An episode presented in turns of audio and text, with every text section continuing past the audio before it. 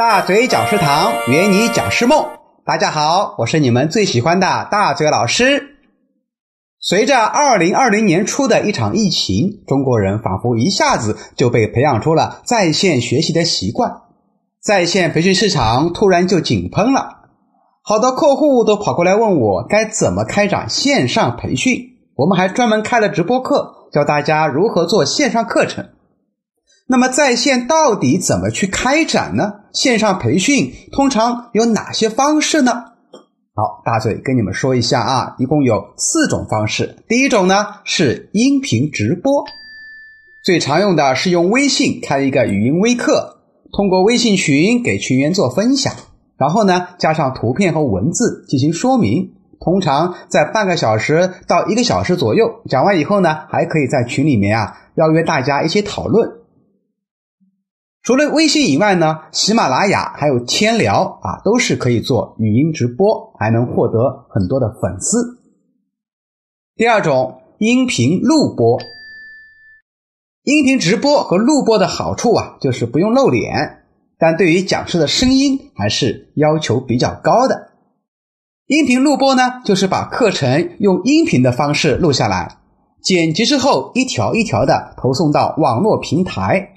目前喜马拉雅的流量还是最大的，大嘴老师呢也是主要在喜马拉雅发布音频课，大家有兴趣的话可以关注我的账号，收听大量的音频课，每天都会持续更新。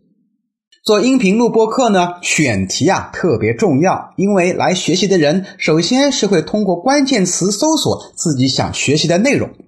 包括你每一个小标题的题目也得有关键词出现，这样才有更多的机会被人发现。当然了，内容为王始终是做在线培训的核心。第三种模式，视频直播。目前视频直播是在线培训市场的主流，但很多培训界的老司机都声称玩不来直播，因为台下没有人，感觉太奇怪了。大嘴老师一开始也有点不习惯啊，反而一些年轻老师现场授课经验虽然不足，但却很能适应这种全新的在线模式，因为他们懂互联网。做直播课呢，对演讲者的表情啊、肢体语言还有声音的张力要求就比较高了，因为如人家呢主要是在看你这个人，那到底怎么做直播呢？啊，你可以多看看网红电商他们是怎么做直播卖货的。比如说李佳琦，你看大家基本都看过吧？想一想是什么最吸引你呢？除了颜值以外，啊，更多的是他特有的魔性声音。我的妈呀！Oh my god！买它买它买它！好美呀！